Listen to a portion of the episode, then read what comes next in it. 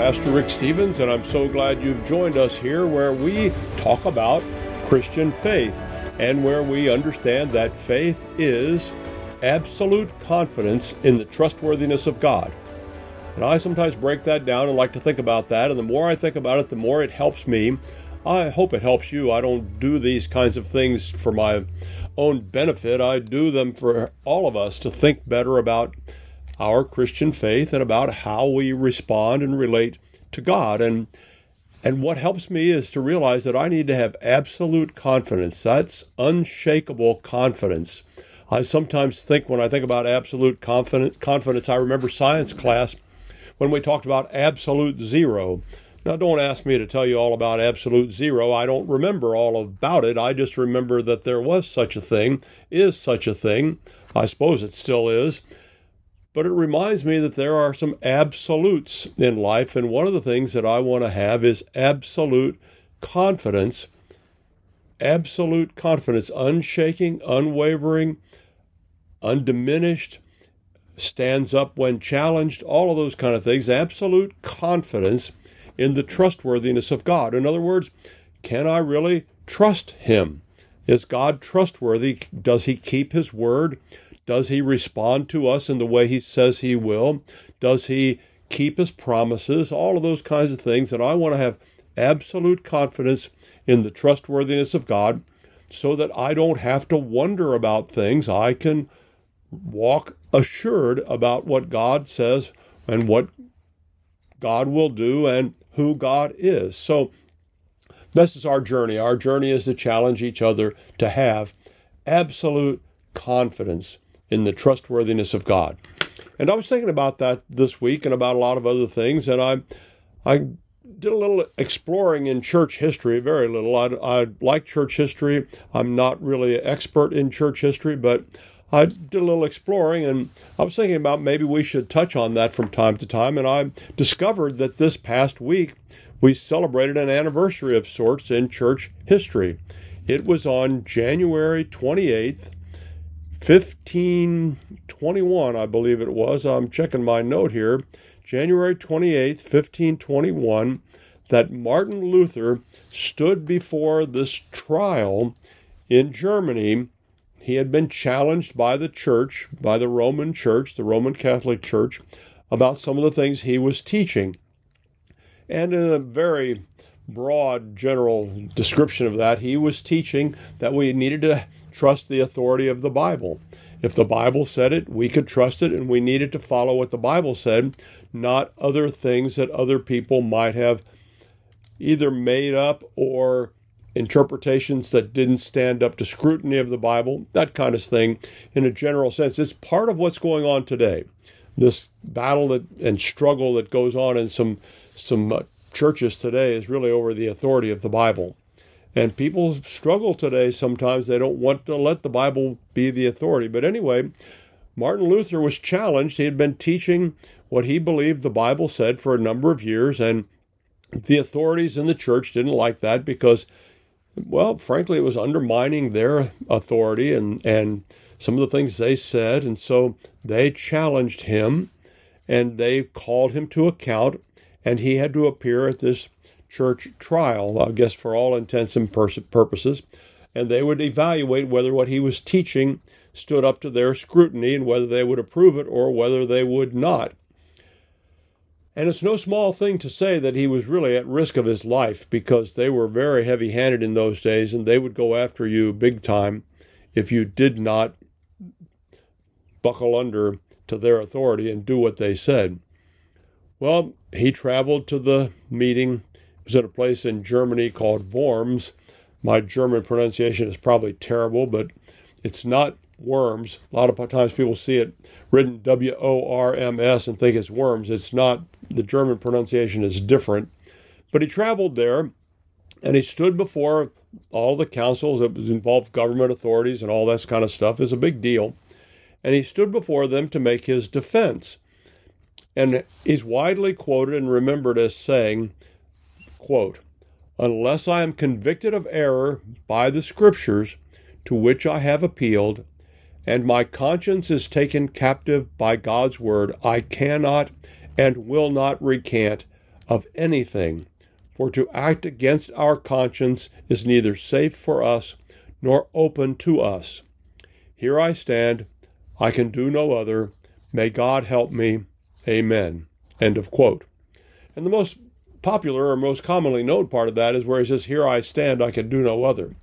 And so Martin Luther stood there in front of those authorities who could take his life, and he said, No, I have to remain faithful to the Word of God. It's important for us to remember things like this, and the fact that we just passed January 28th is a good reminder for all of us that the Word of God remains our authority, and we cannot, must not compromise that. We have to stay true to that, uh, come what may. And thankfully, we don't live in a time when, when that kind of pressure is put on us, like Martin Luther faced. But we do face some challenges because people don't like to hear what the Bible says. They don't like the Bible's definition of right and wrong sometimes. And so they just want to say that we have to follow what they say, not what God says. And Martin Luther gave us a great example that we need to stand up for that which is right and true and holy and not back down. So, as you think about your absolute confidence in the trustworthiness of God, remember Martin Luther. He didn't say that in those words, but he trusted God enough to stand up and to stand strong and to remain faithful to what God had taught him and what he had been teaching because he believed he was teaching what the Bible said and he was standing up for the authority of the Word of God. We always have challenges of interpretation. Uh, we've talked about that a little bit other times. So let's not take that lightly. There are always going to be challenges of interpretation, and people are going to interpret things a little differently. But on the main essence of Christian faith, Christians don't disagree.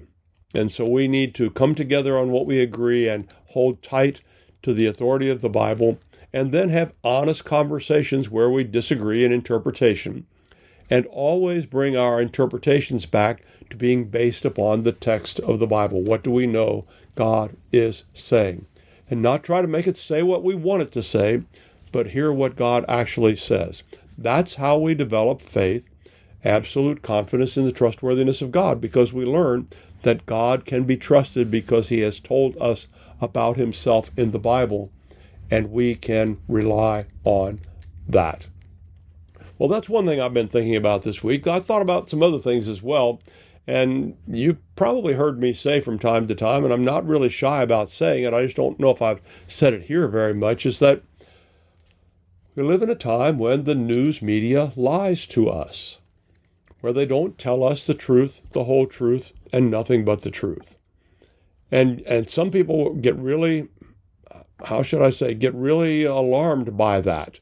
They don't quite know what to do with that because they just don't want to believe that someone is intentionally lying to them.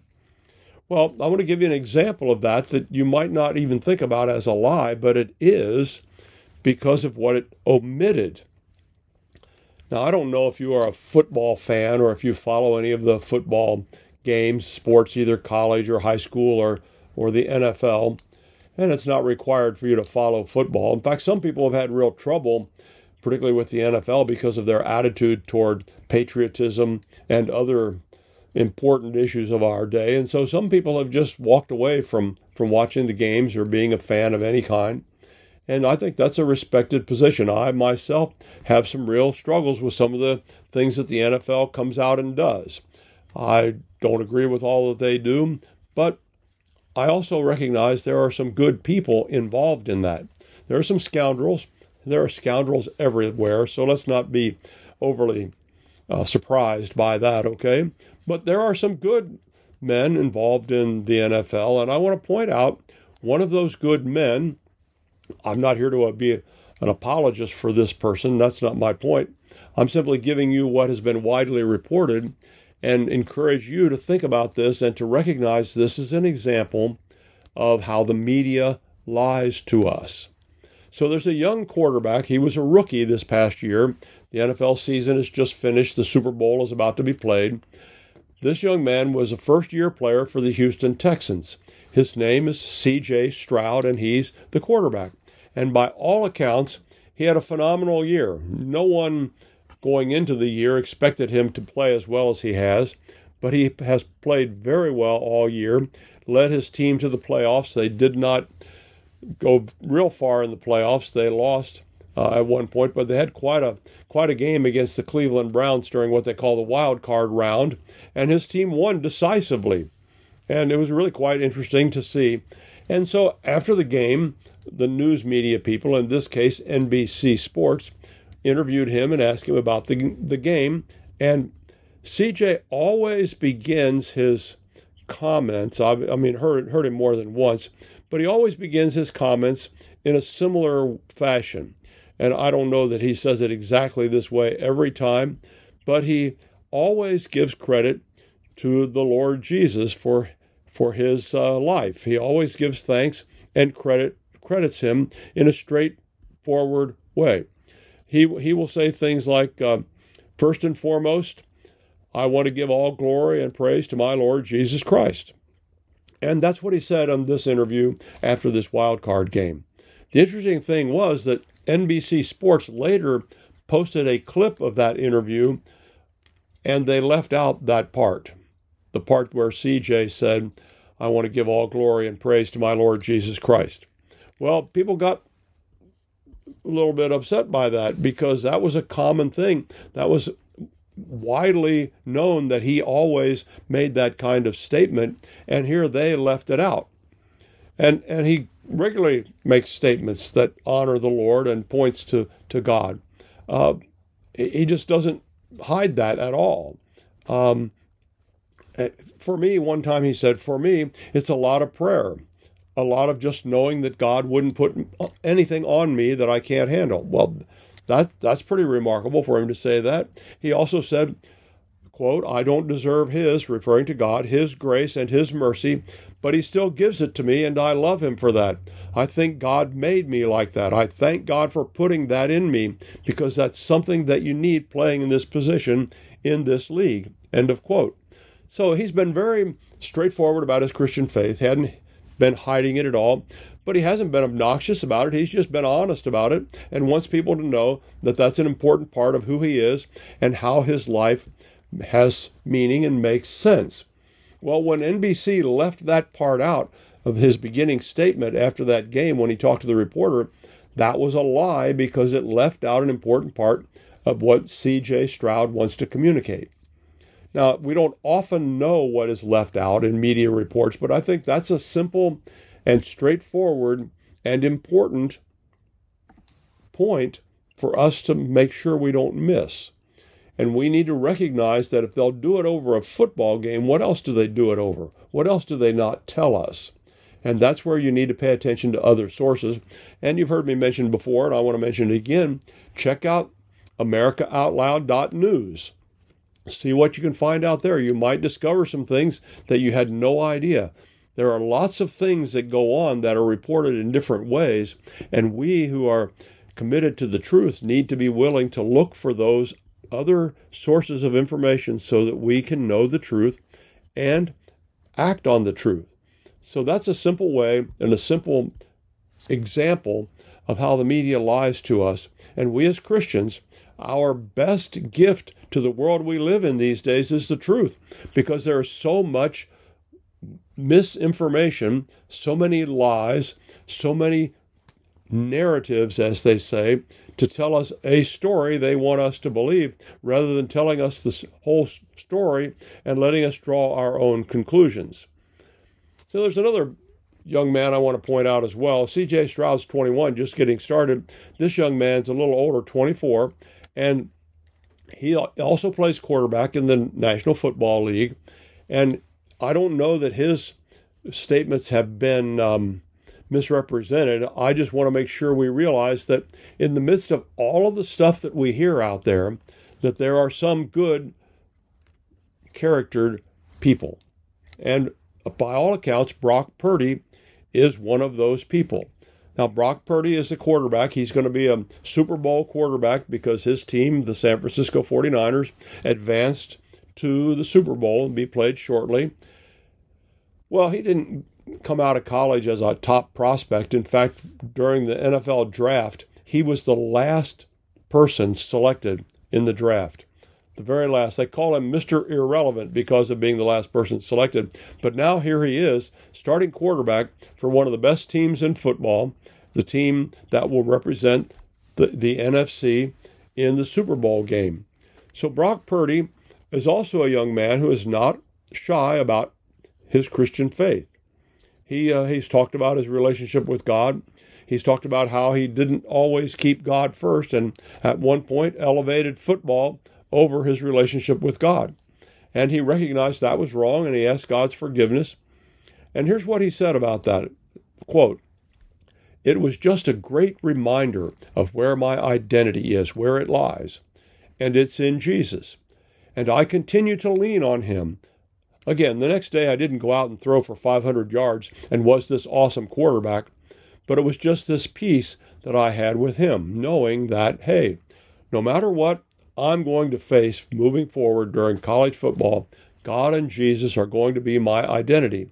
And whatever I face, I won't be shaken from it. I've got a great foundation in Him. Another time he said, uh, or wrote on an Instagram post, the Lord is my rock, and I will not be shaken. Well, why do I bring him up? Again, I'm not an apologist for Brock Purdy or any of these guys, but these are testimonies that they're giving that are out there, and we as Christians ought to be aware of some of what's going on so that we have a good comprehension of life beyond ourselves. And I found it very interesting that that Brock Purdy, and it was in the headline of this one article that I looked at, he he straight up said, my identity is in Jesus. Now, he didn't say his identity is as a football player or as a quarterback or anything like that. Uh, he said his identity is in Jesus. It reminds me of the quarterback a few years ago who said that when he retired from the NFL, he was going to be a pastor. And when I heard him say that, I thought, well, that's well and good, but how about this? How about when I retire from being a pastor, I'll be a quarterback? Well, nobody thinks that's a very good idea or thinks that's going to happen. And I don't know if this young man is going to retire and become a pastor either, but that's what he said at the time. But anyway, back to Brock Purdy and this idea of identity. He doesn't put his identity in his success or failure as a quarterback. And I don't know how he's going to do in the Super Bowl. He might play well, he might not. Usually, when I approach these games, I hope that everybody plays well. It's it's kind of disappointing and and it's on a level sad when mistakes determine the outcome of a game. Maybe an interception, or a fumble. And there have been mistakes in games recently that have had a huge impact on the outcome of the game. I would much rather see a hard fought game where everybody plays well and the people who play the best win. But you can't control that. But here's the thing Brock Purdy says, My identity is in Jesus. He doesn't say his identity is in football. He doesn't say it's in success as a football player. He says it's in Jesus. So here's what I want you to Ask yourself. Here's what I ask myself Do I put my identity firmly, securely in Christ? Is my identity, is your identity in something else? You know, here's the thing that, that I would like to help you with if you struggle here. Some people have had, well, the experience that we've all had. Some people have had it more publicly and maybe more, uh, how should I say, decisively, or maybe just say worse, incidents in their lives where maybe they've done something they're really not proud of at all. In fact, maybe they're ashamed of it.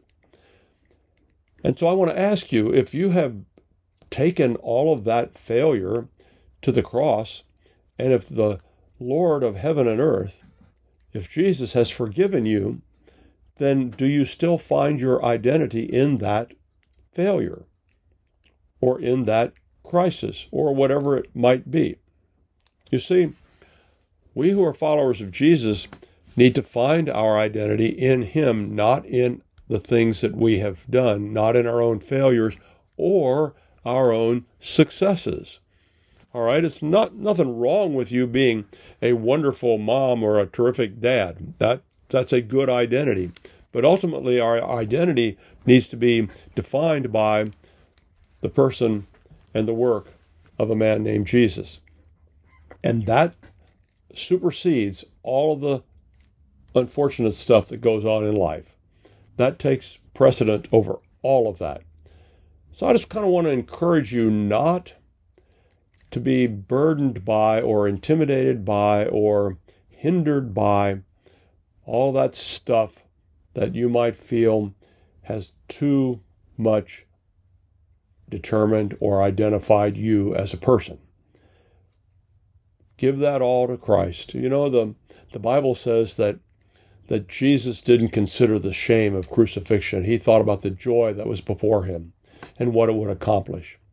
And what we need to do is we need to flip the script on this stuff in our lives and not go around continually being under the cloud of those mistakes we made. But we need to put that aside and say, yes, I made some mistakes, but now my identity is in Jesus and I'm not going to be identified by the worst days of my life. Remember, Brock Purdy says, My identity is in Jesus. Win or lose, that's his identity. And that should be true for us as well. We are not perfect. We don't pretend to be perfect, but we are pursuing, trusting the Lord, and our identity is in Him. So take a big breath and put aside all that stuff and don't let it define you. Let Him define you. Are you the person He makes you to be? That's what matters.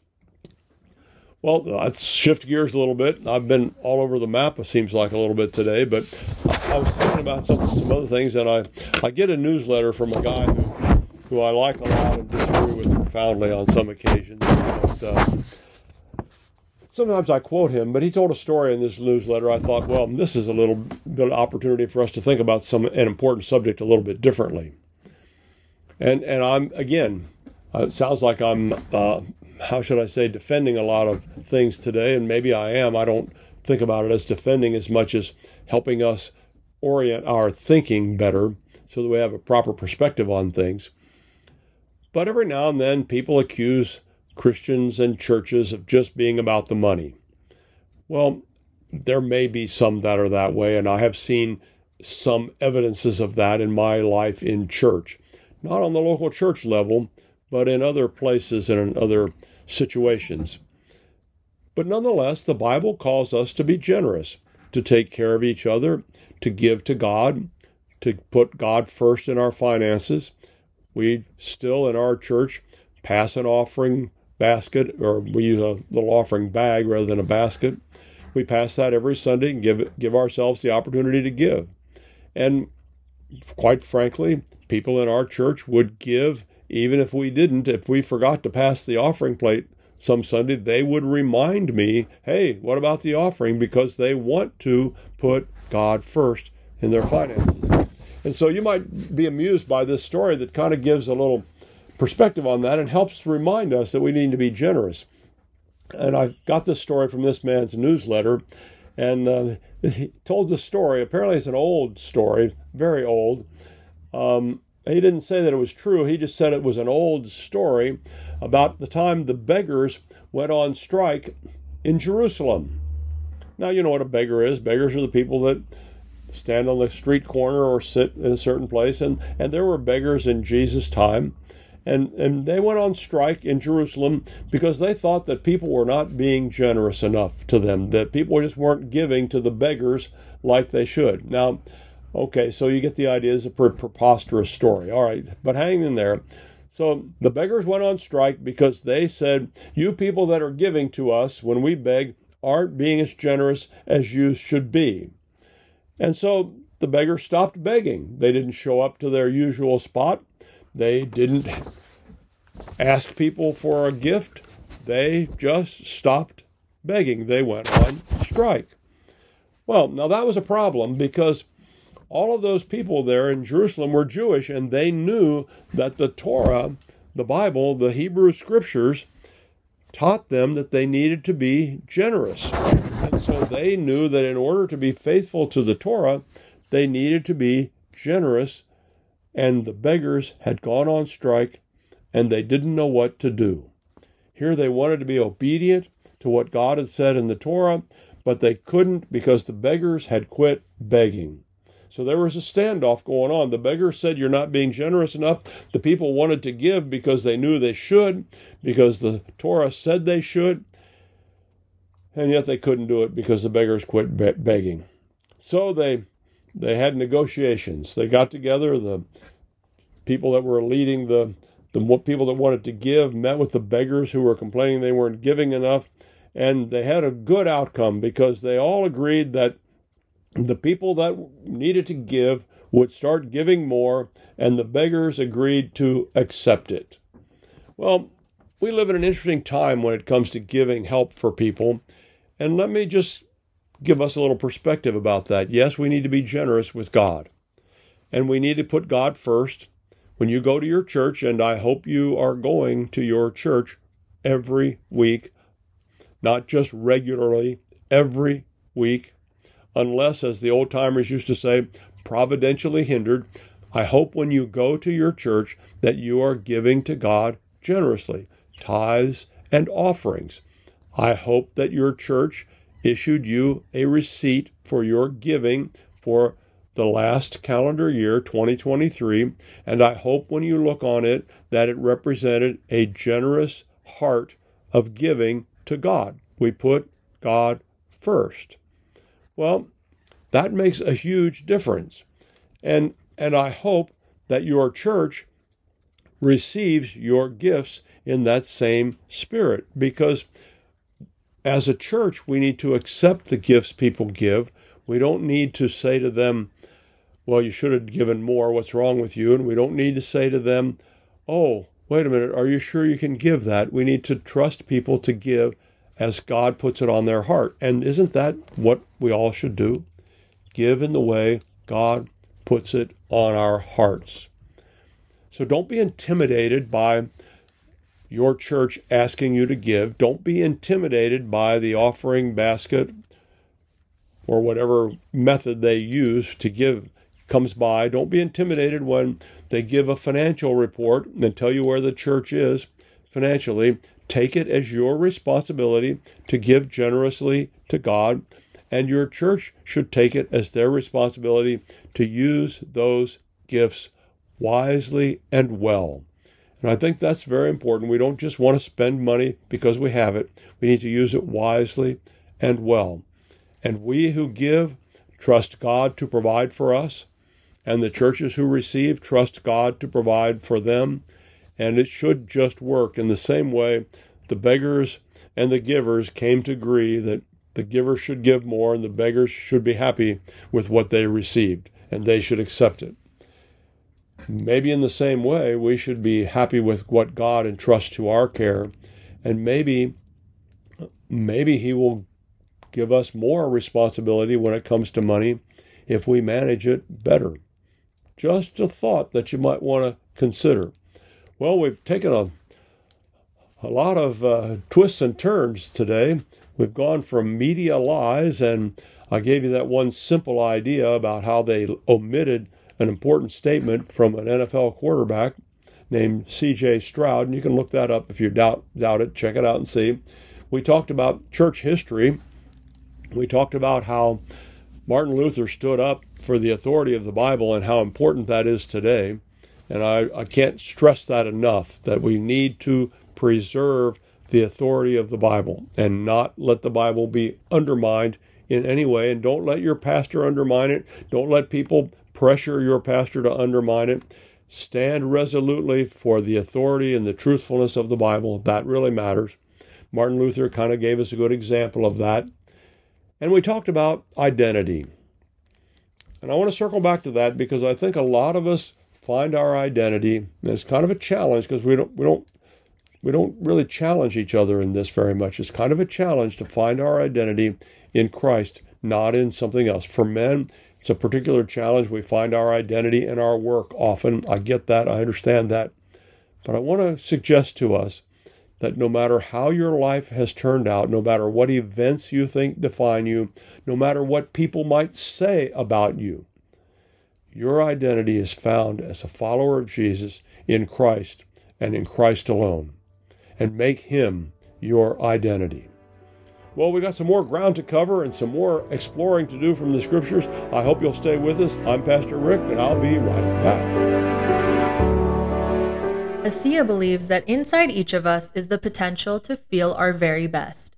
Our customers will tell you how our products have made a difference for them, from improving immune health and supporting gut health to reducing the appearance of wrinkles and even improving mind, mood, and energy.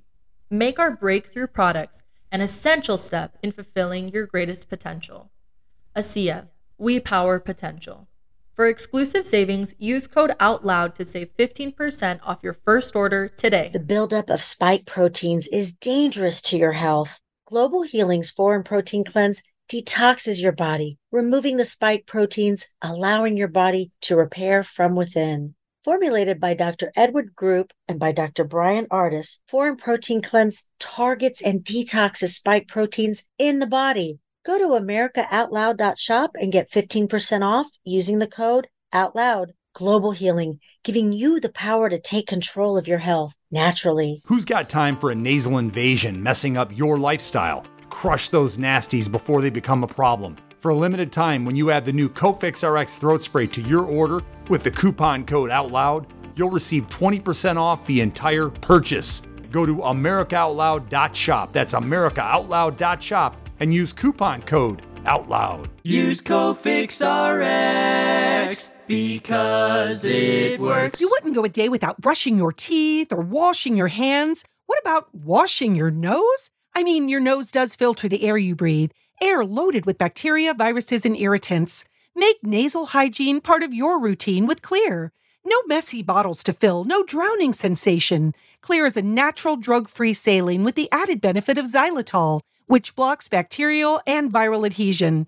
Available in stores and online at xlear.com. That is X L E A R.com. The pandemic may be over for some, but millions of Americans are needlessly suffering from the long term effects of toxic spike protein from COVID 19 and the vaccines. Fortunately, Dr. Peter McCullough and his team at the Wellness Company designed their spike support formula with the miracle enzyme nattokinase, scientifically studied to dissolve spike protein so you can feel your very best. Go to OutLoudCare.com today and use code OUTLOUD for 25% off your first order. Cardiovascular disease is the leading cause of death and disability. Lifestyle changes are critical, but you can also support your heart with concentrated nutrients. Healthy Cell created Heart and Vascular Health to support cholesterol and blood pressure with CoQ10, vitamin K2, resveratrol, and soluble fiber. And Healthy Cell's not a pill, it's a patent pending gel you swallow. Get heart healthy. Go to healthycell.com and use code OUTLOUD for 25% off your first order. Healthycell.com, code OUTLOUD for 25% off.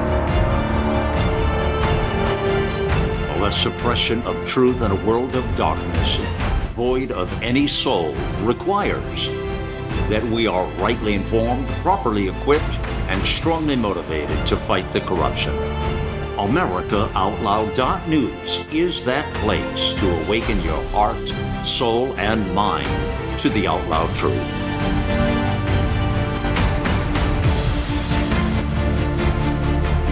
Now is our time. America Out Loud Talk Radio. Liberty and justice for all.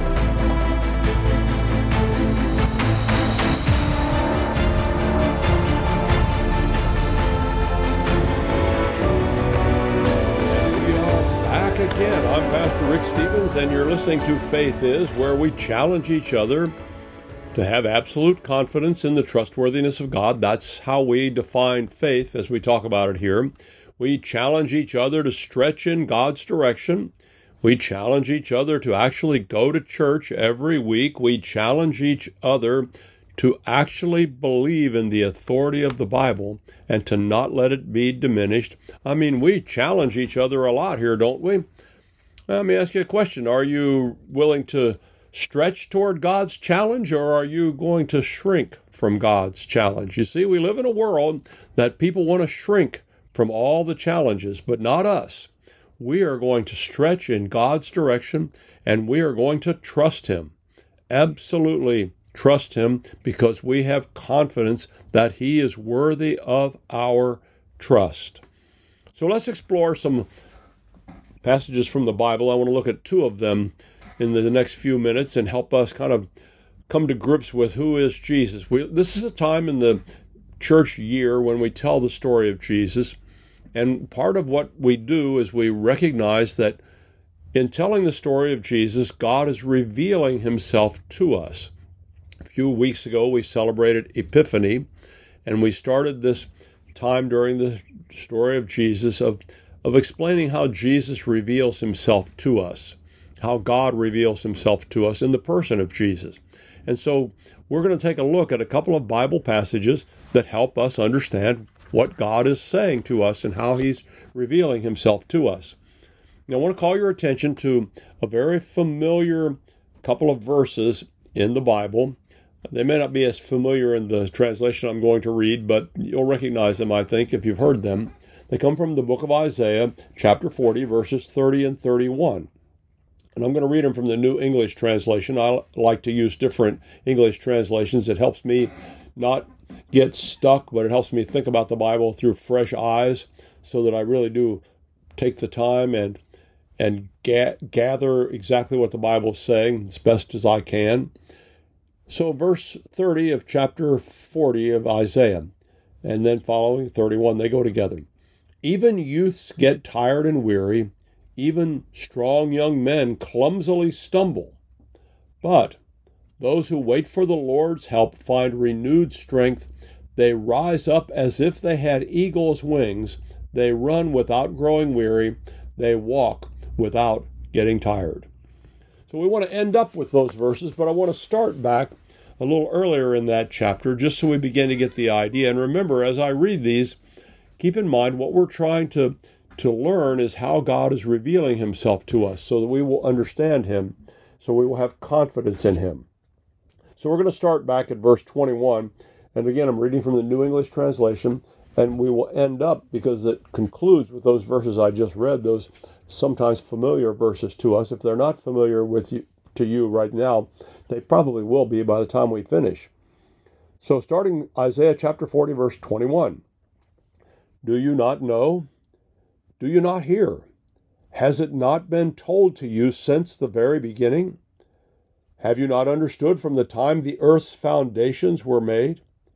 He is the one who sits on the earth's horizon. Its inhabitants are like grasshoppers before him. He is the one who stretches out the sky like a thin curtain and spreads it out like a pitched tent. He is the one who reduces rulers to nothing. He makes the earth's leaders insignificant. Indeed, they are barely planted. Yes, they are barely sown. Yes, they barely take root in the earth, and then he blows on them, causing them to dry up, and the wind carries them away like straw.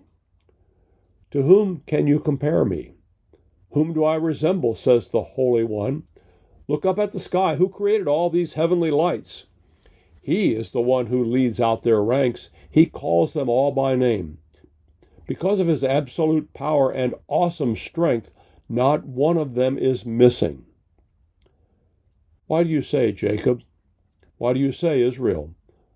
The Lord is not aware of what is happening to me. My God is not concerned with my vindication. Do you not know? Have you not heard? The Lord is an eternal God, the creator of the whole earth. He does not get tired or weary. There is no limit to his wisdom. He gives strength to those who are tired. To the ones who lack power, he gives renewed energy. Even youths get tired and weary. Even strong young men clumsily stumble. But those who wait for the Lord's help find renewed strength. They rise up as if they had eagle's wings. They run without growing weary. They walk without getting tired. So here we have a revelation of God from the prophet Isaiah. And we need to think about that in that passage in those terms or from that perspective today so that we can get a grasp of, of this God that we have absolute confidence in, who is trustworthy and who we trust. So there are a number of rhetorical questions in here. You probably heard them. Have you not heard? Do you not hear? Starts out in verse 21. Rhetorical questions, as though, of course you have. Of course you've heard this. Of course you know this. Haven't you heard this from the beginning? Well, of course you've heard it from the beginning. And the point that the writer is making here, and this sounds very much like a psalm if you get right down to it. And when you look at it on the page, it could look like the way psalms are laid out because that's the way the language worked. But what he's really saying here with these rhetorical questions that he, that come up from time to time through the passage is that, by the way, God is not like you. God is completely different from you. And he cites some specific things about that, about how God sits above everything and looks down, and, and the inhabitants of the earth are like grasshoppers before him, about how he stretches out the sky and it's just like a tent roof to him. It's nothing, it's small compared to him. Uh, he talks about how insignificant the great rulers of the earth are. You know, these great rulers, they think they're hot stuff. Happens today, it happened in Jesus' day.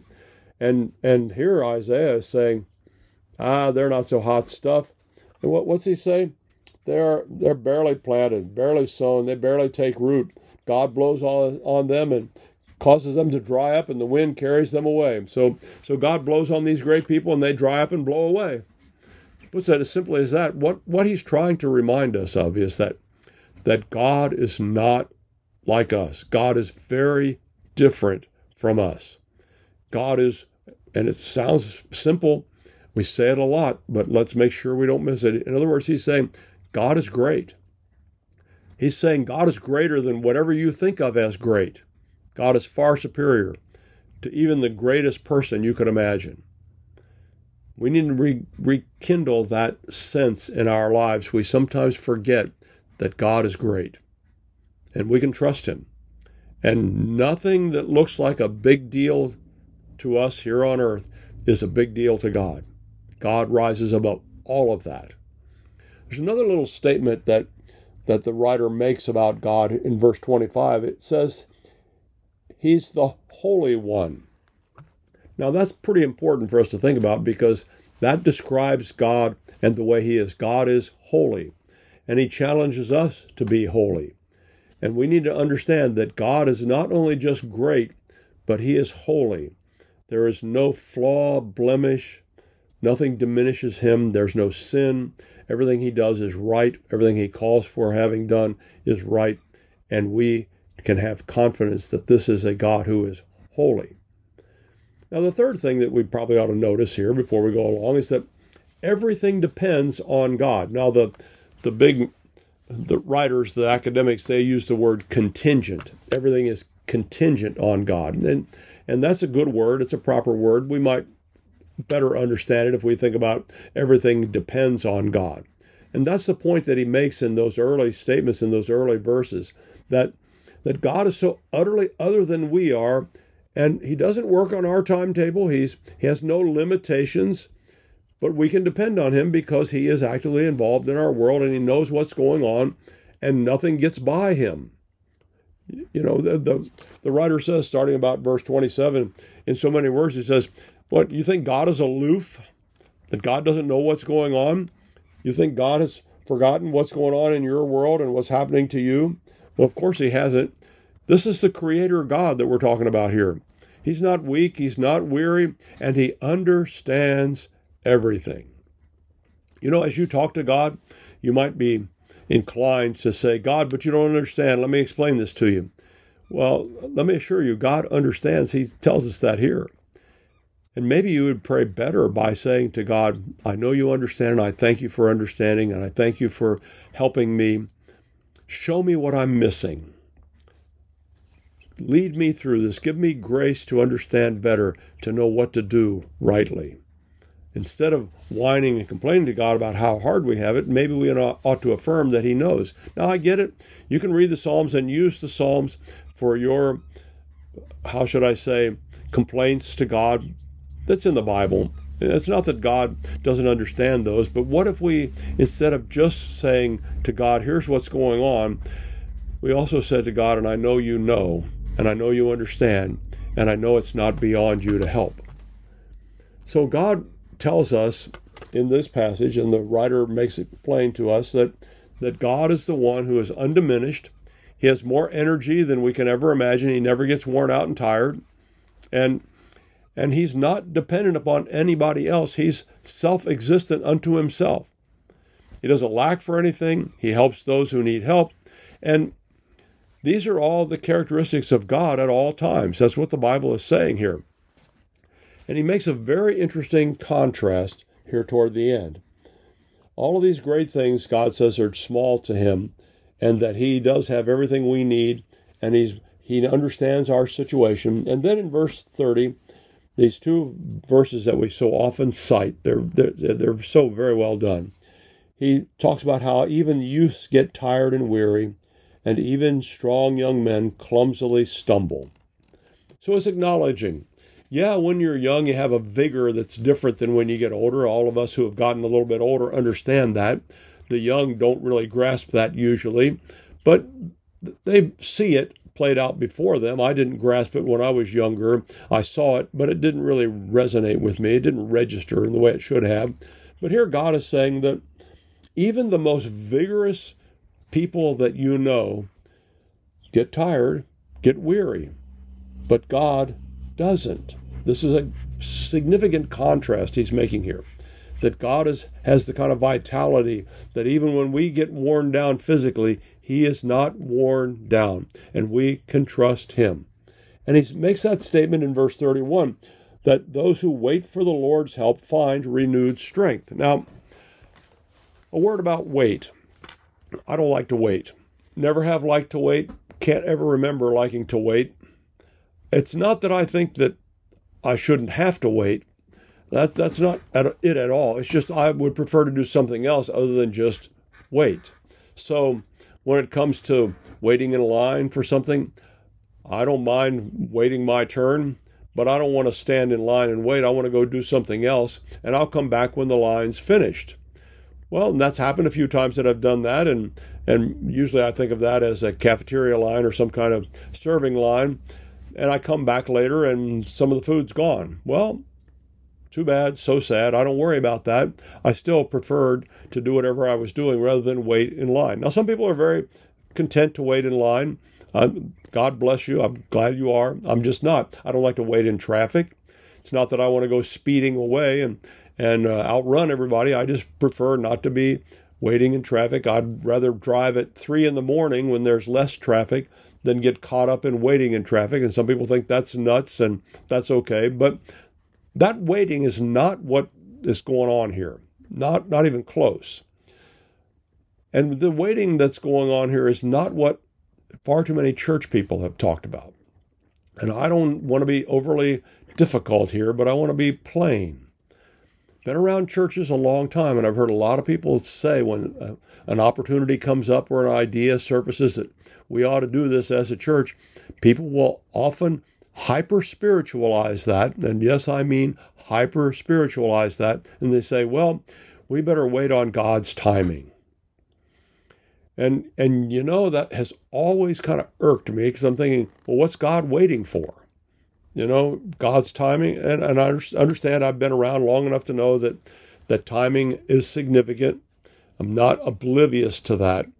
But what I've noticed is that this idea of waiting on God's timing, as church people put it, is not about waiting on God's timing.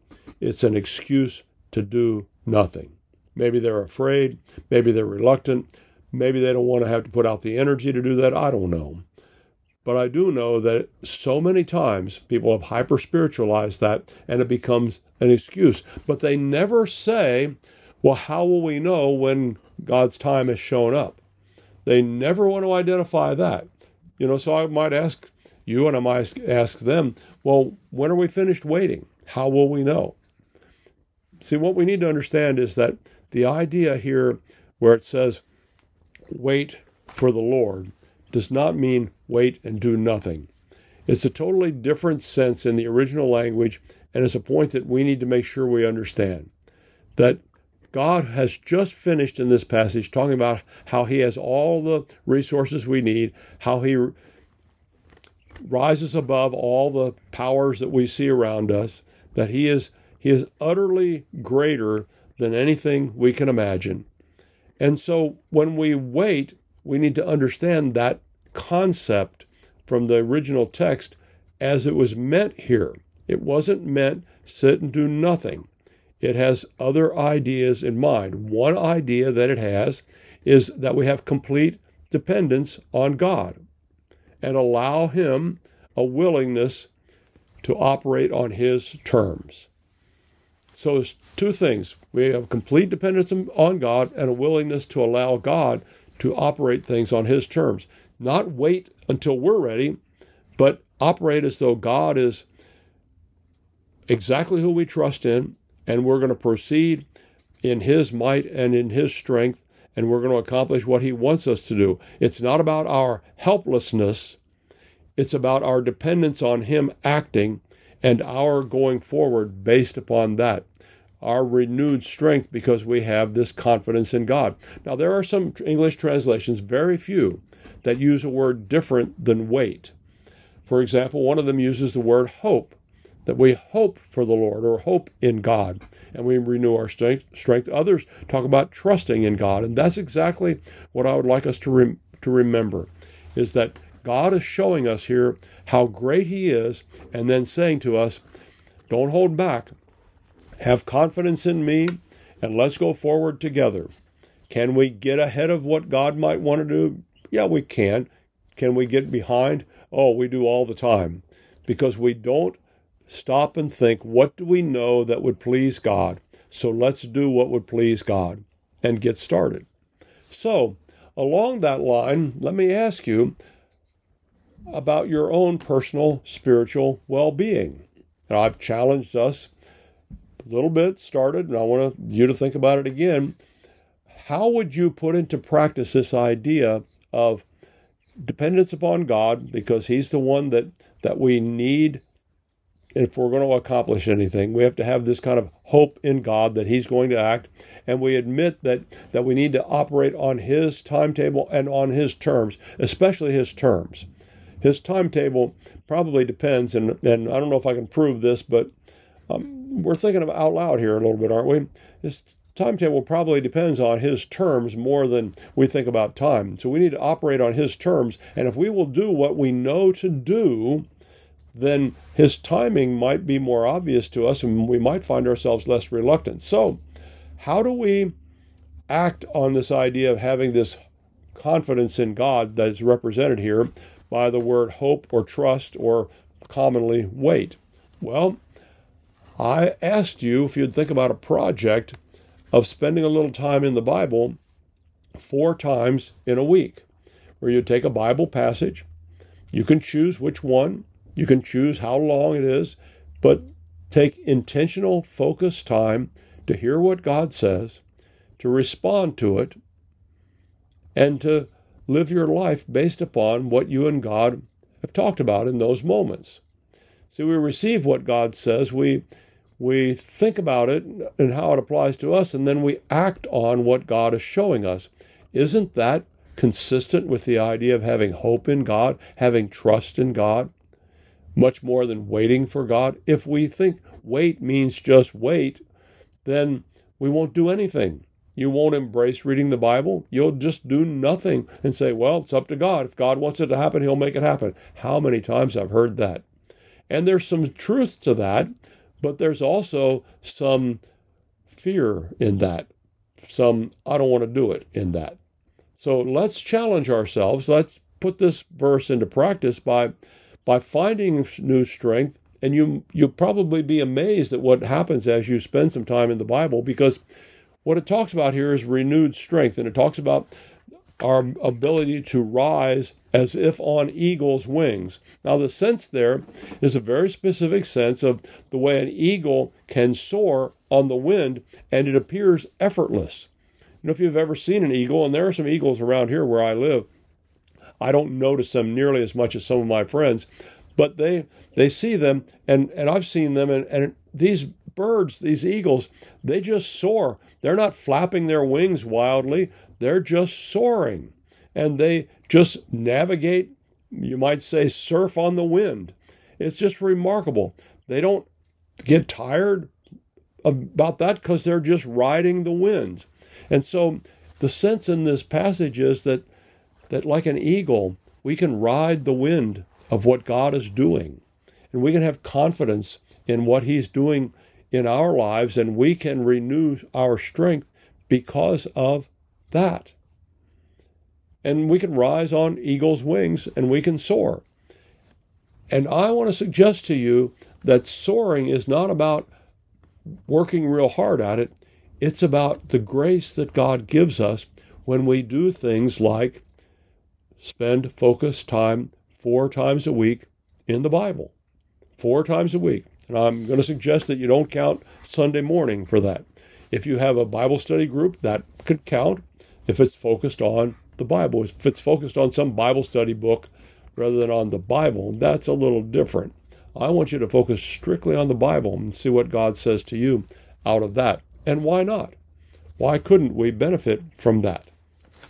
Well, there's one other passage I want to get to and touch on before we leave today, and that's from Mark chapter 1. And again, we're talking about in this season of church life about how does God reveal himself to us. And in Mark chapter 1, it's the beginning of Jesus' ministry and starts out with John the Baptist that goes to the baptism of Jesus and then his temptation. And then Jesus announces himself and he says, The time is fulfilled and the kingdom of God is near. Repent and believe the gospel. Or sometimes we say the good news. So Jesus is challenging us to believe that he has come as a new king. The kingdom of God is here. He begins to call people to follow him and he begins to teach. And it tells the story of how he went to Capernaum. You can go to Capernaum. I visited Capernaum a few years ago when I visited Israel.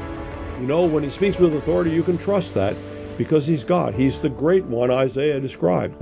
And I want you to have absolute confidence in his trustworthiness. Will you trust him? Will you find your identity in him? Will you be his and allow his grace to be yours? I'm Pastor Rick.